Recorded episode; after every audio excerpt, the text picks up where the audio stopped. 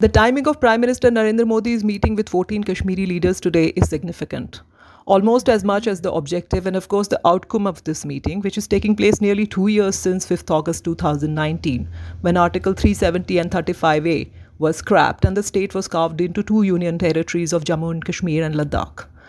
Now first let's move to the timing of the meeting. Both the Prime Minister and Home Minister have so far said that statehood would be restored in Jammu and Kashmir at the appropriate time. And internally, our first national priority is really to vaccinate a significant portion of the population by the year and combat COVID-19 and the third wave, which is expected, also economic recovery.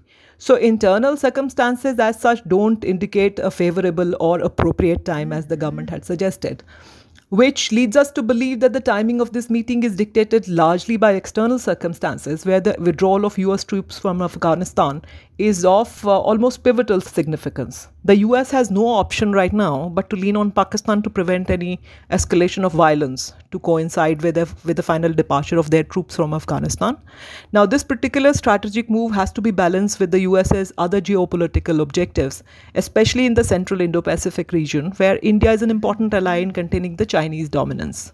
Now, US is being helped in this maneuver, especially with regard to bringing Pakistan on board by different Gulf countries, especially the UAE, Qatar and the Saudis. All these regimes have a particularly warm relationship with Mr. Modi. That is the thing to remember. The Saudis, in fact, had conferred their highest civilian honor on the Indian Prime Minister in 2016.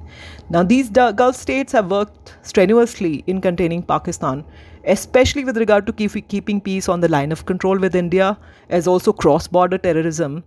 The result of which is that for the first time in many years, Kashmir has had a largely peaceful summer and spring. Not to forget that India and Pakistan have declared a ceasefire at the LOC in February this year.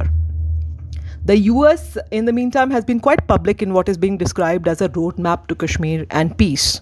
Now here I'll read a statement. It says, Kashmir is, and I quote, Kashmir is one area where we have urged them to return to normalcy as quickly as possible, including we've seen some steps taken, the release of prisoners, the restoration of 4G access, things of that nature. Now, all these statements are being made to the US Congress earlier this month on 9th June by Dean Thompson, who is acting Assistant Secretary of State for South and Central Asia in the Biden administration. Now, obviously, the timing of the meeting today is being dictated by external circumstances, which is why the BJP has been constrained to engage with what is called the Gupkar Alliance. Now, not so far back, their leaders, all of whom are attending the meeting with the Prime Minister today, were being referred to as Gupkar gang.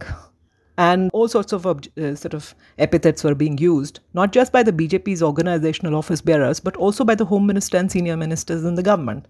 The BJP's aim in the last 2 years has been to create a new leadership, as they call it, in Kashmir, and bring to an end dynastic rule and the dynasts such as Abdullah's and of the National Conference and Mehbooba Mufti of the People's Democratic Party, and create a new leadership and party structures in the valley.